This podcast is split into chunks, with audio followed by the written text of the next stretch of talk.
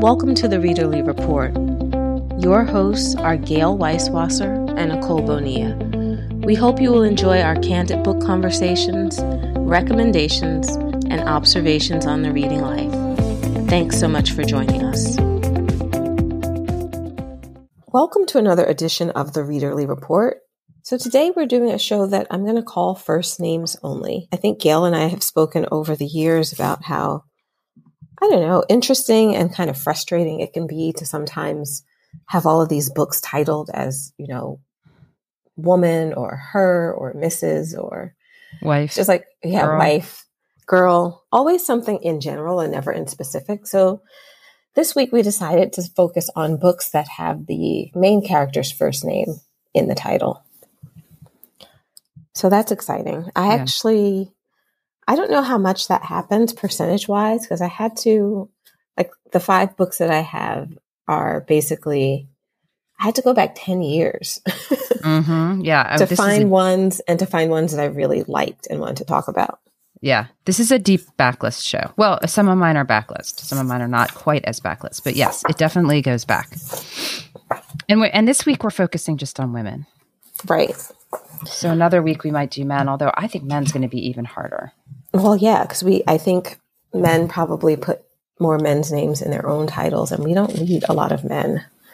Right. um, I consistently come in at less than ten percent of books by male authors, and I can't say it's anything I'm particularly sorry about. I let's see. I'm going to go look at my summary for last year and see how many men you had. Yeah, how many because I always put that in my year end wrap up. I almost feel like last year I probably had none or one. Let's is look. that is that like just the way it works out, or is that very intentional?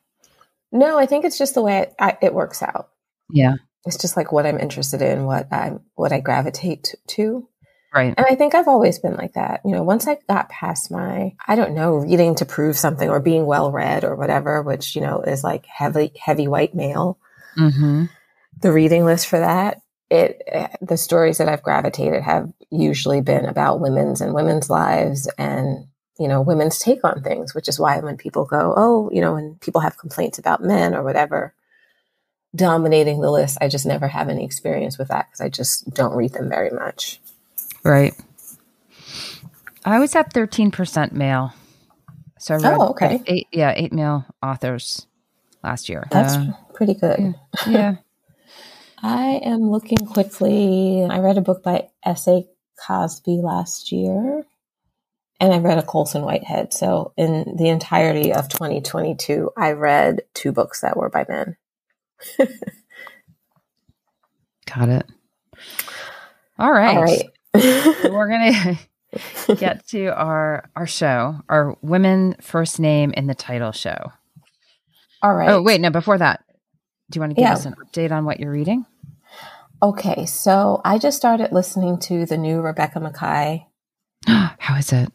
It's well, I'm so it's I'm not in very far in at all, okay. but it's it's it seems like it's going to be really good. I'm excited. Oh, good. I've like literally listened to five minutes. I'm like, oh my okay. god, I'm gonna love this. do you have that through like like a review copy somewhere? Libro FM. Yeah, I think I do too. I wanted to listen to it a little bit because I can be kind of picky about what I want to listen to. I think because the heavy mystery aspect will lend itself to me listening to it and not being that bothered by that. Mm-hmm. Yeah, I have that in my queue as well. And I also just started reading Maame by Jessica George, which was one of the books that was on my winter preview.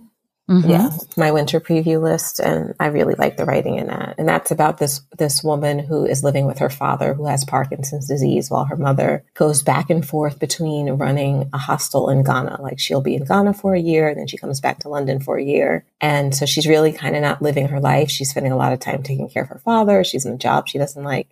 But I think when her mother comes back this time, she's going to branch out. So I'm like looking forward to that. Mm-hmm. What about you? I have nothing to report this week. Okay. I am still reading Prince Harry's memoir, Spare, and I have just a little bit left, maybe like an hour left. So I might even just finish that in print because when I get to the very end, I'm always kind of eager to finish.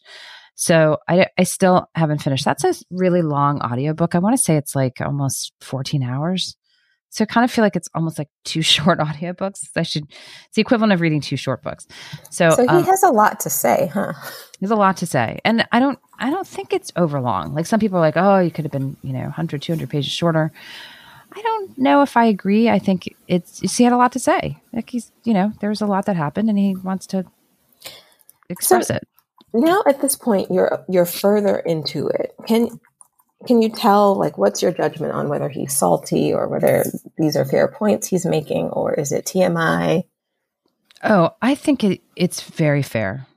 I, I like I, I have a lot of sympathy for him and i mean i understand of course i'm reading his memoir so it's going to be one-sided but i i don't I, I like him a lot and i think he's very reasonable in what his complaints are, assuming that they're accurate and that he's telling the truth about what happened. I mean, it's awful. And I think he and Meghan had no choice but to leave. And I and I think as a memoir, it's very fair. I mean, I think he really tries to be as magnanimous towards his family as he can. And there's things that they did that were really wrong. So I mean, I I I only have his memoir to go on. I don't have Prince William's memoir, and I don't have Prince Char- King Charles's memoir. And you probably so, won't get them because I don't think they're like no, into memoir. Yeah, they're not. Want, They don't want to tell their side. They want to, you know, they're very tight-lipped and keep it all inside.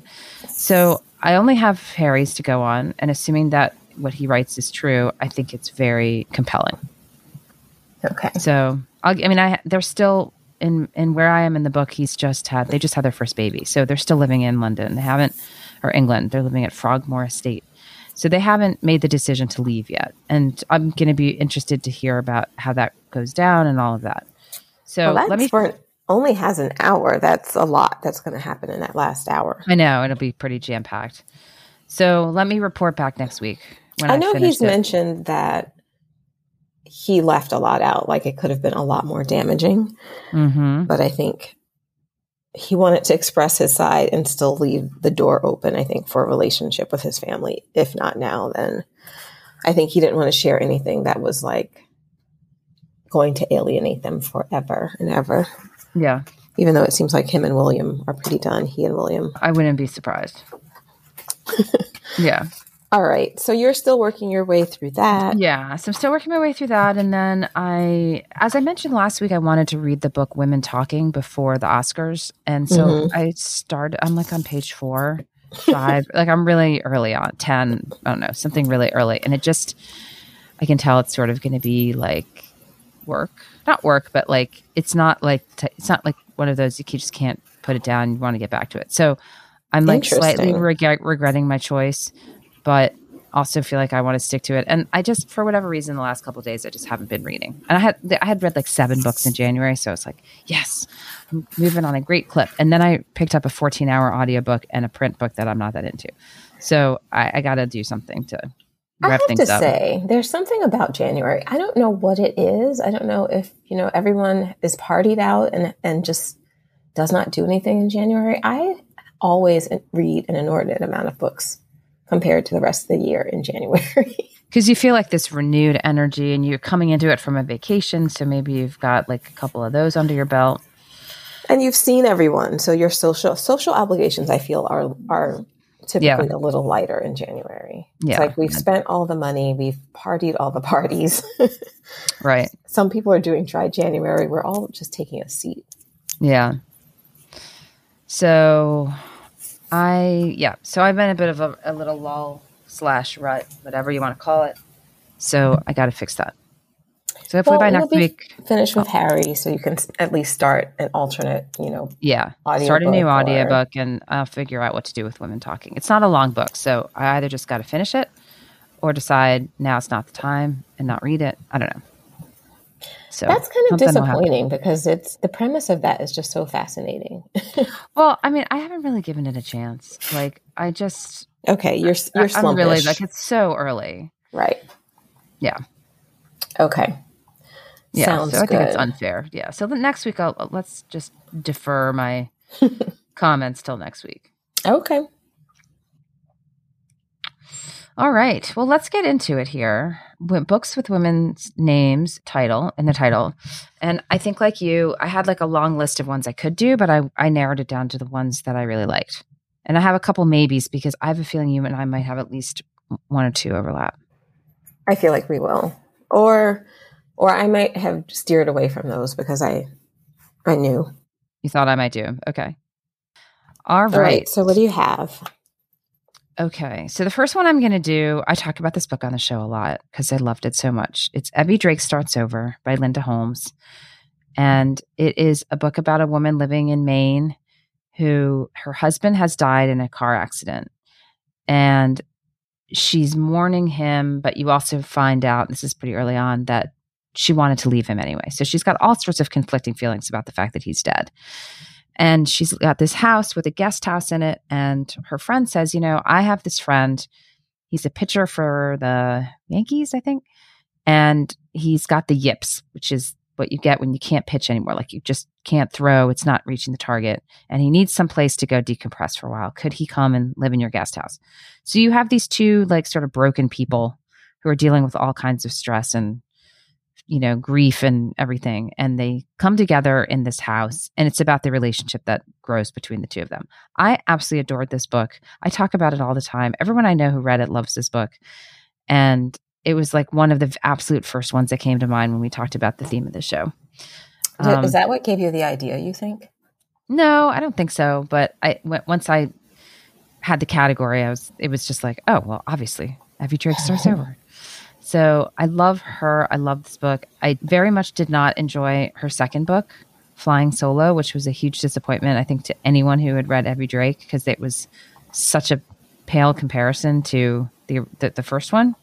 So if you're listening to this and you've never read any Linda Holmes, just stick with Evvie Drake. Don't get tempted by the quirky little cover of Flying Solo because I just did not like it. But Evvie Drake is just charming, and that's a book I would actually pick up and reread. Like that's how much I liked it. Do you think that she set out to do something similar to Evvie Drake, or was it a different, you know, was it a different book, but that it just wasn't that good? Oh, that's a good question. I mean, she certainly has a style.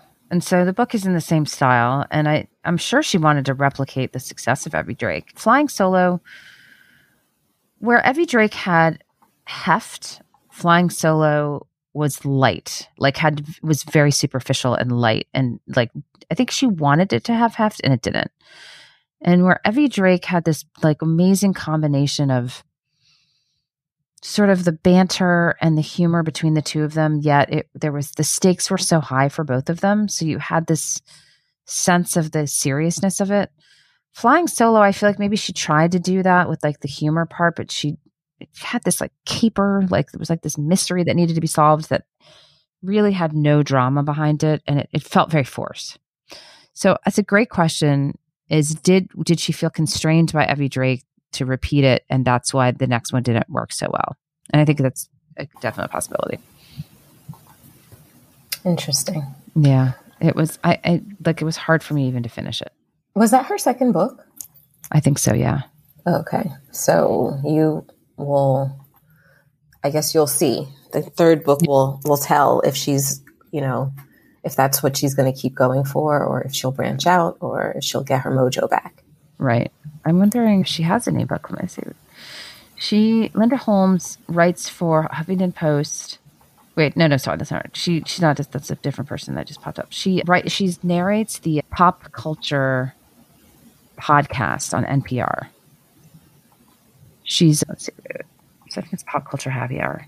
Yep, I think that's um, it.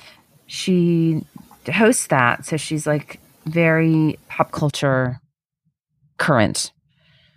And I'm on her website right now. And she doesn't talk about a new book. She talks about flying solo.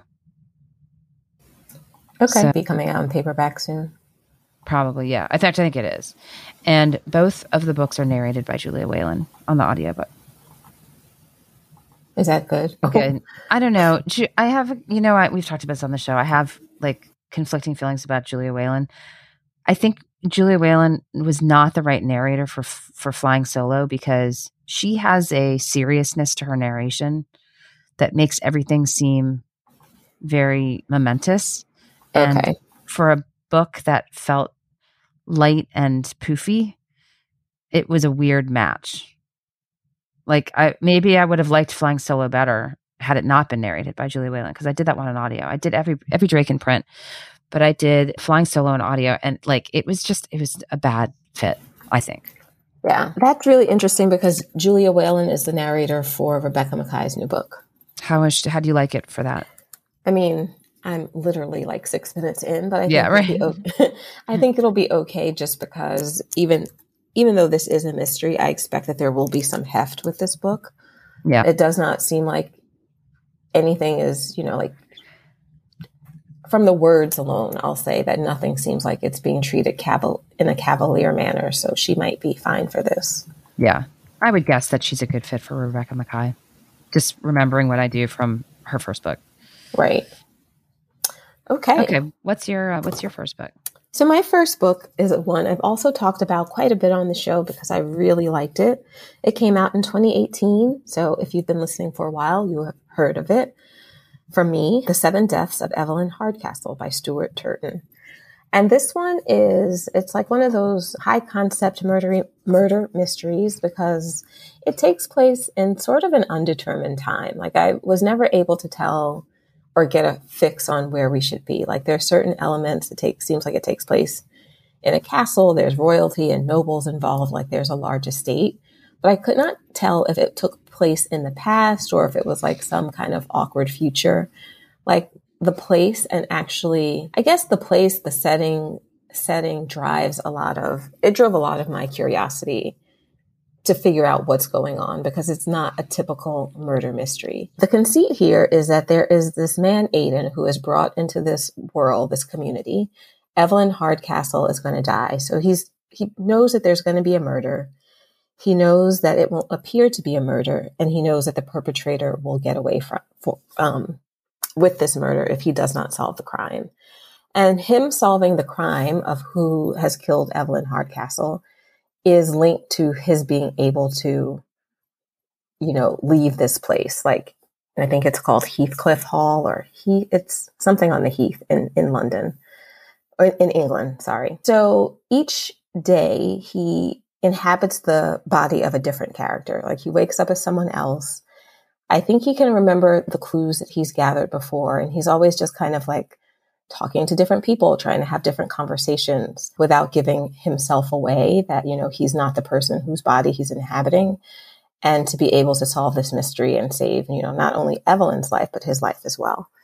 So, I mean, I, re- I really liked it. I think it it was clever and it was fun. And like I said, there was a suspense element just because you really don't know like what this world is, what's going on. Is it real? Is it, I don't know, something else entirely, which is part of the mystery, you know, so there's that mystery and not, not only the murder mystery. So this book was all over the place in 2018. It won the Goodreads Best Mystery and Thriller category in 2018 and won a host of other awards. And of course, I really like the writing. I like the author. Still haven't read any of his other books, so looking I've forward to that. I've had this book on my shelf for a really, really long time, and I'm I always have you in my ear talking about how much you liked it. So I really want to give it a try. They say it's like this mystery meets Gosford Park. You know, there is. I'm just trying to think. I it's not supernatural. The I'll I'll say that. because I know how you can be about the supernatural, yeah. just in case. But it is okay, definitely so like it's, but it's definitely a world by its own rules. I mean, this guy is waking up in someone else's body every day, so right, right. And right. I don't quite remember. I think it might have been like it's Groundhog Day, like he relives the same day, but through the point of view of a different character. But I'm not sure. It might be that he. I think it's mo- most likely that he wakes up every day in a different body and it's like a countdown to when this is going to happen um, i don't know. I have it on my shelf. I'd love to read it again. I, i'm probably vague enough about a lot of things that I, I, I could read it and really enjoy it again. Mm-hmm. Okay so my next book is uh, from 2017 and it's called miss jane by brad watson. So this book kind of reminds me a little bit of Zorrie, which I just finished, in that is it sort of has like an old fashioned feel to it. And it's also a male writer writing about a woman living kind of a quiet life in the Midwest. So there's definitely some comparisons between the two of them. So, this is a book about a woman who is born with a birth defect. And she has, like, basically, I believe the birth defect is like she has to do with her going pee. Like, she can't, um, like she, I think she like has to go all the time or something. There's something about it. I can't even remember what the physical sort of aberration was, but it prevents her from living the life she wants to live. And apparently, this is actually based on somebody in this man's family, like it was like his great aunt or something. So he has, he has, um, you know, based this story on somebody real that was important to him and kind of imagined her life through this book.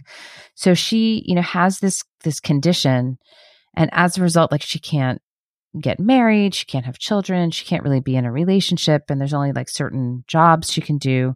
So she has to live this very confined life, but she is like this, you know, very sensitive and, you know, engaging person who like loves her farm and the world around her. And it's just, she's like a really gentle book. I just remember really liking it. And it's like sort of, you know, digging into this one person's life and just understanding her you know, her desires and the constraints and how she gets around them. So I don't know. I just I just really like this one, and I don't think it got a lot of attention. I remember reading about it, and I've then never I heard of it. Yeah, I got it from the library, and I just really liked it, and I wanted to give it a little attention, and it just was a perfect fit for this show.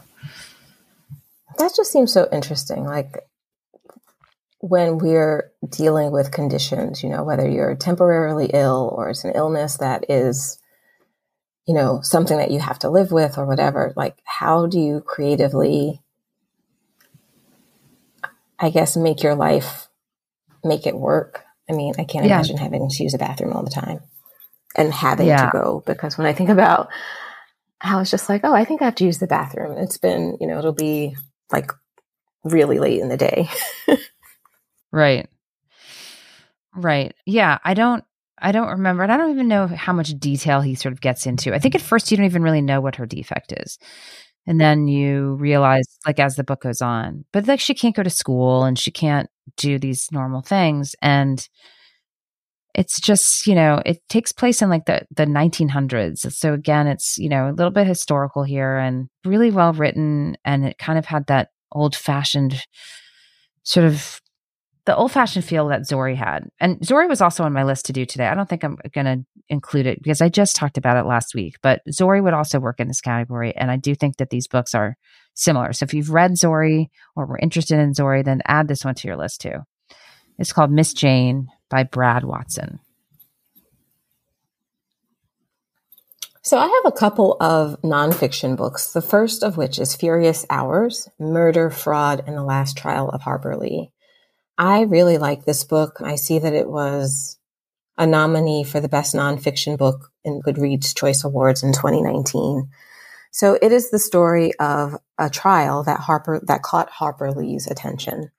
And Casey Cep, who's the author of this, I don't know, it's not, I guess it's kind of a memoir because it's about this, well, not a memoir because she didn't write it, biography of a very specific time about this trial in Alabama that consumes Harper Lee and she feels like this is a book that she wanted to write and she gets into like you know what was going on in harper lee's life kind of what social constraints she had you know what was the fallout of to kill a mockingbird and how she just you know never really got to write this book.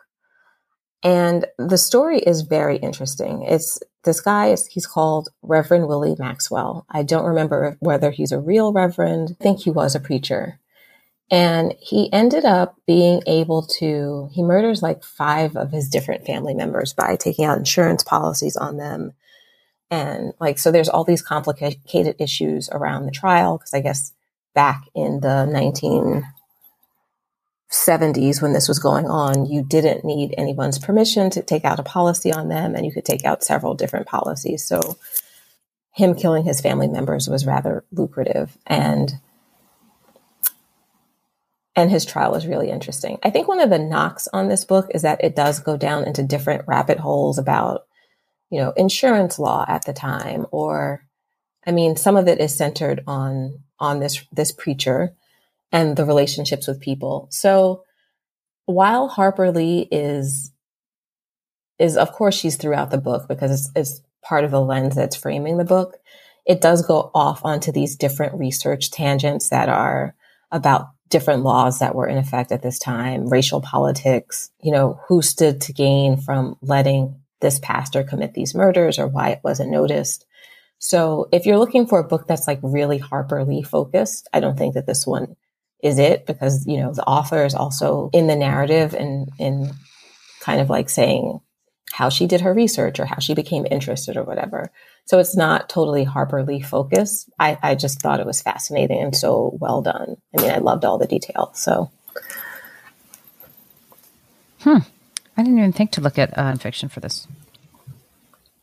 I was like, it's a first name. I can do it. yeah, that works. Okay. So my next one is called Saving Ruby King. And I read this book when it came out in 2019. So it's just a couple years old. So this is a book about abuse, secrets, and violence and how they pervade and repeat through three generations of an African American family living on the south side of Chicago. So it's told through five different perspectives. There's two fathers, their daughters, and then the church, which the church itself, which is where a lot of things go down. The church itself has is like a character and has its own voice through some of the chapters.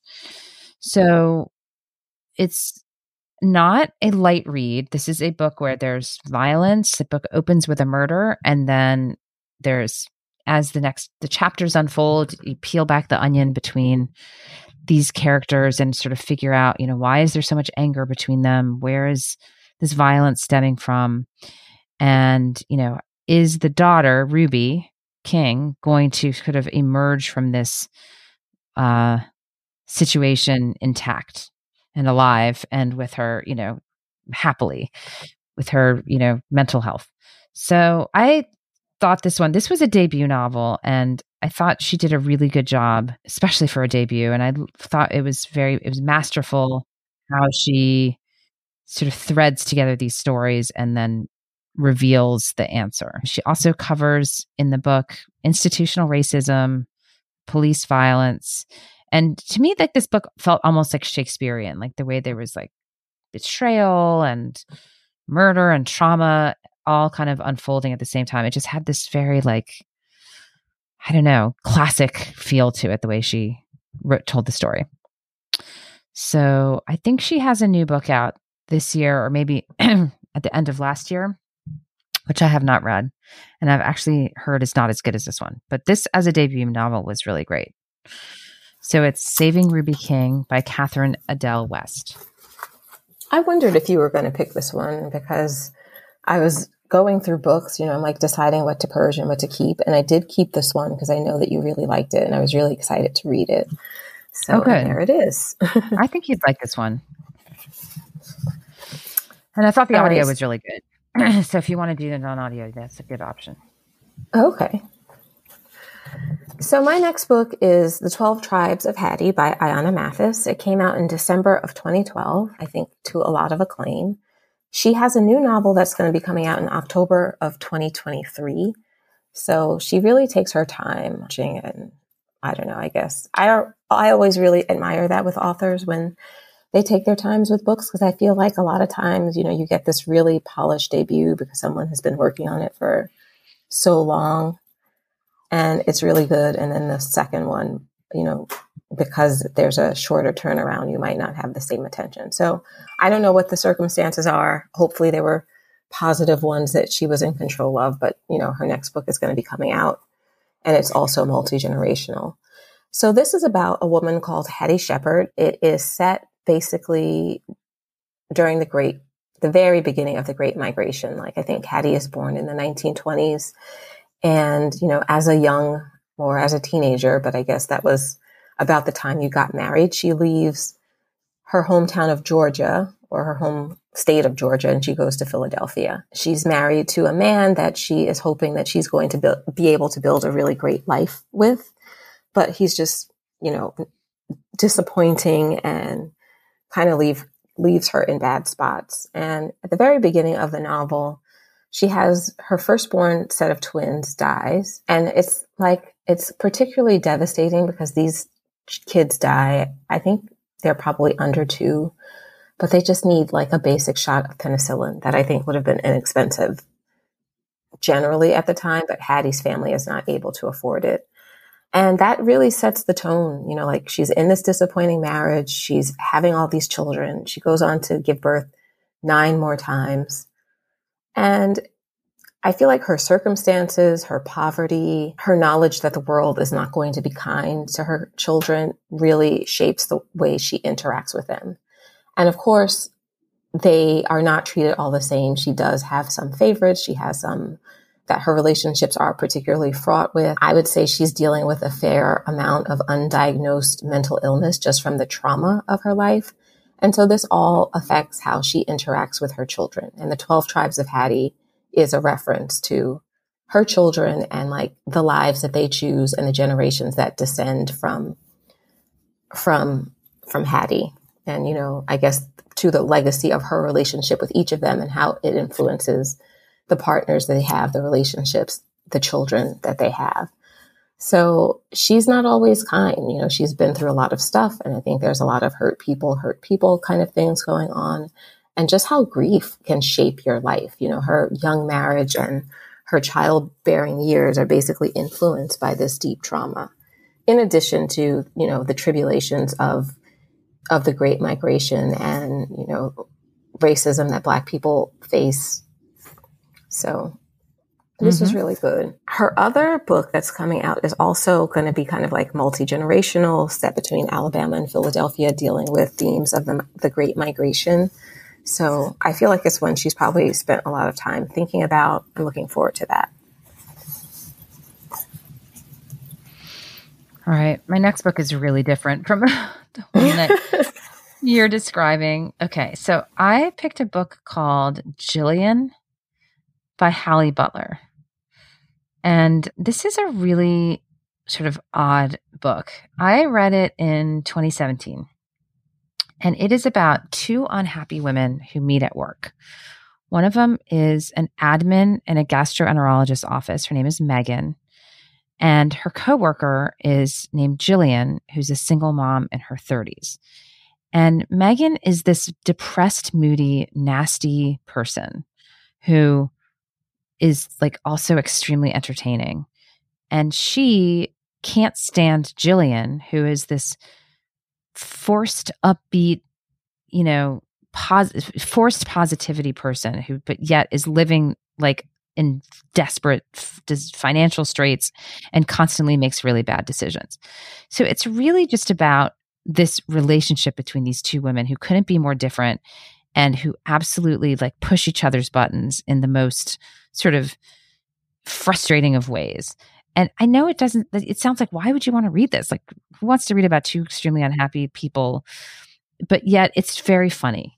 And you, like, there's not a whole lot that happens. It's like, uh, when I wrote about it on my blog at the time, I said it's a funny, dark meanness that most of us can probably sadly relate to. Has a train wreck allure to it. And like you feel kind of gross when you finish it, but you will be laughing about it and you want to tell your best friend all about it. So it's like, it's definitely not for everybody, but I thought it was really funny. And like, if you're in the right mood for it, it's like the perfect book because you just like kind of give in to the meanness and you just sort of laugh your way through it. it definitely feels like a train wreck. So that is Jillian by Halle Butler. Okay, so my next one is my other nonfiction pick is The World According to Fannie Davis, My Mother's Life in the Detroit Numbers by Bridgett M. Davis. So this book also focuses a bit on the Great Migration. I would say it's a coming of age story set in the 60s and 70s about Bridgett Davis's life and how she's growing up in this like upper middle class household, you know, with this strong mother and she does not realize that a lot of the benefits that she has in terms of the schools that she goes on, the clothes that she wears, just like being able to live this good life is because her mom is a numbers runner.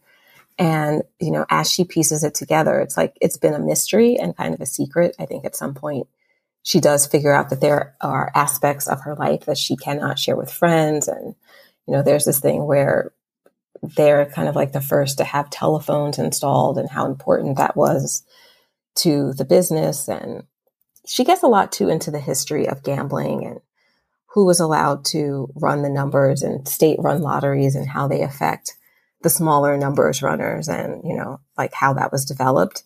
So there's just like lots of interesting information around running numbers or gambling or the lottery or things that, you know, when I see those drawings or on a commercial or whatever and they're picking the numbers or when you hear that there's a like a big pot for the lottery it is mentioned how how these programs were developed and how states saw that they could make money and you know like i said how they inter- interrupted the numbers businesses that were kind of thriving in poor communities. I don't know this was just a really fascinating book.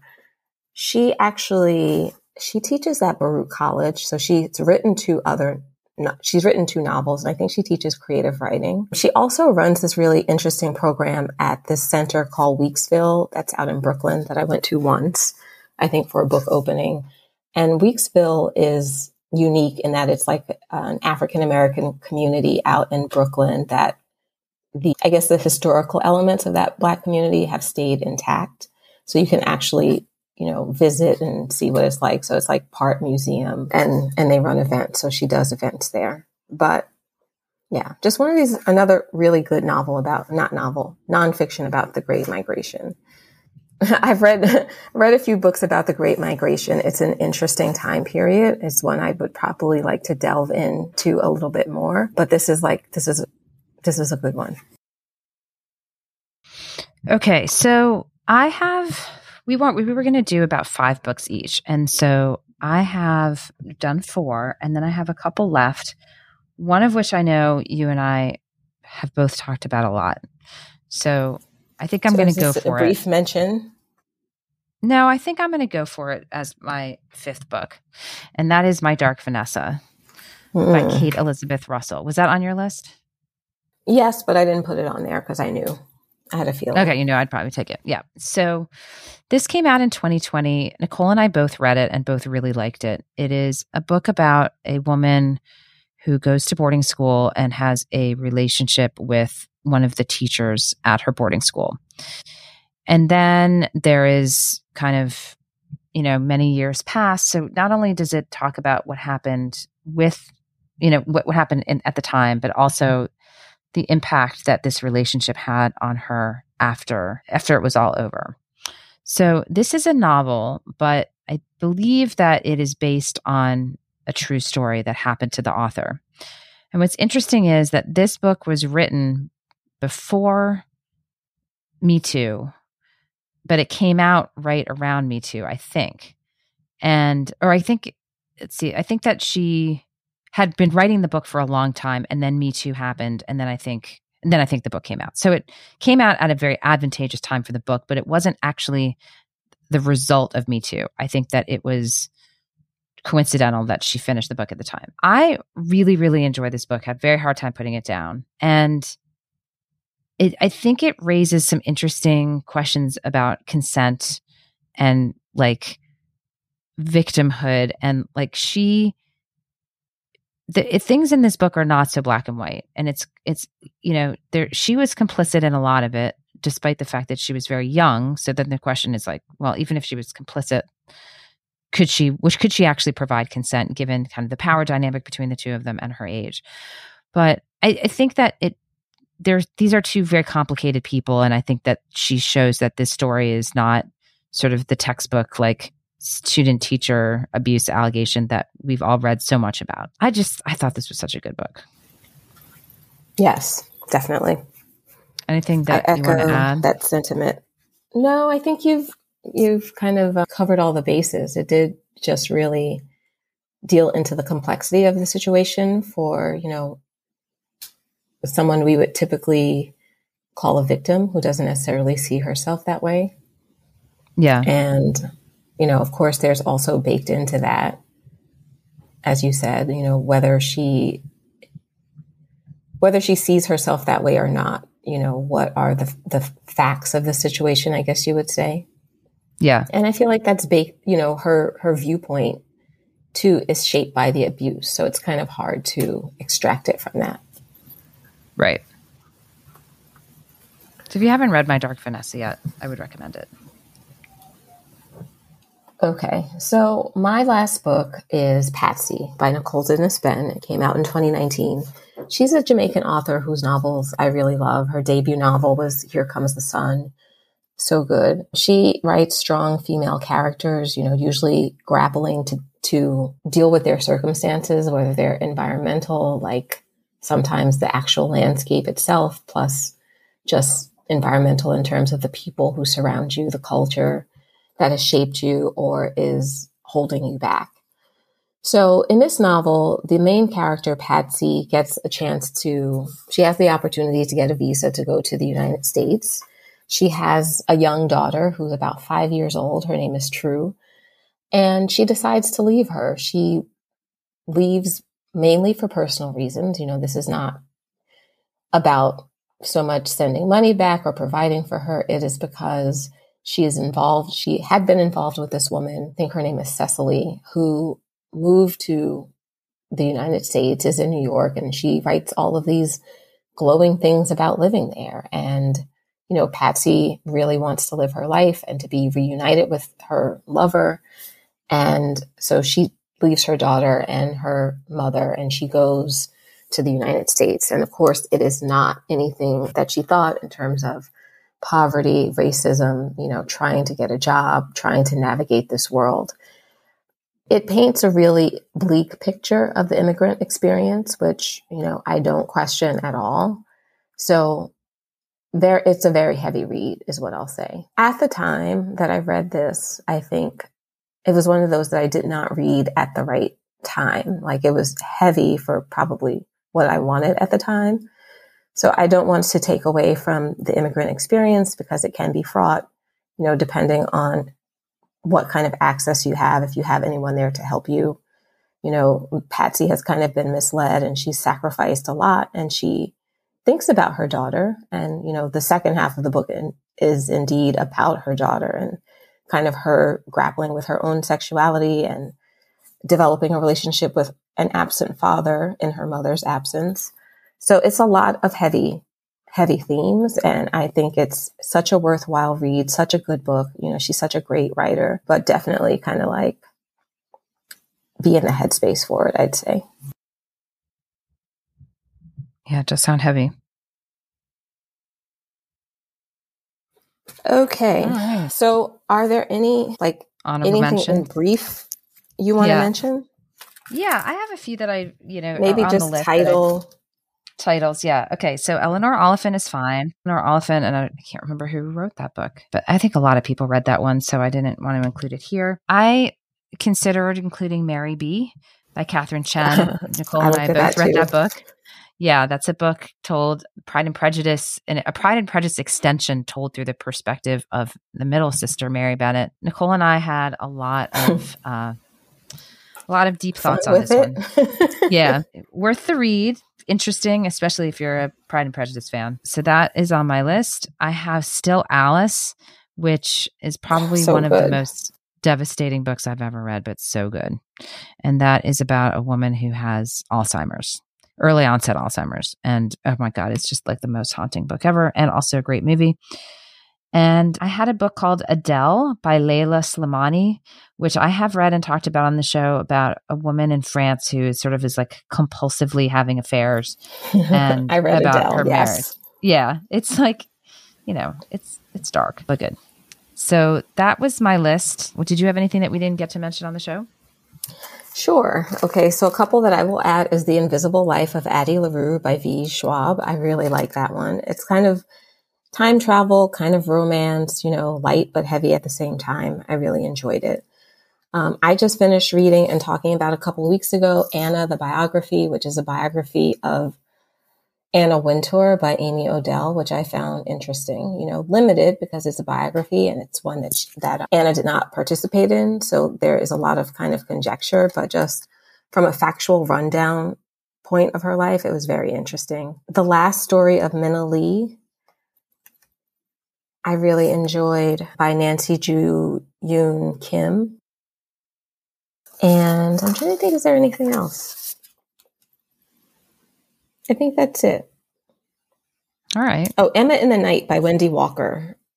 I love Wendy Walker. So Emma yeah. in the Night was good too. All right. Well, we will at some point. I like do... this topic. We should revisit yeah. it in a year, okay. late, late in 2023, yeah. maybe. If and we've gathered we'll more the, names, the male one, give the men their due at some point. Although I do think it's going to be a lot harder to find male names because, That'll as you said, you and I a shorter show. To, yeah, we tend to you know gravitate towards stories about women. So anyway, this was a fun little theme show. I like I like it. Yeah, we'll have to come up with another another good one. Yeah, but give us some time to put together our list for men. yeah, for male. And this male is a good characters. reference if you're doing a like a reading challenge that has a first name in the title as one of the categories. So hopefully that this will be helpful for that. All right. Well, until next time, Nicole. Happy reading. We hope you've enjoyed this episode of the Readerly Report. You can find all of our shows on iTunes or at thereaderlyreport.com. Please join our Facebook group, Readerly Report Readers, where you can talk to other listeners about their reading life. You can also find Nicole at NicoleBonilla.com and me, Gayle, at EverydayIWriteTheBookBlog.com. Finally, we'd love it if you left us a review on iTunes and told your book loving friends about us. Thanks.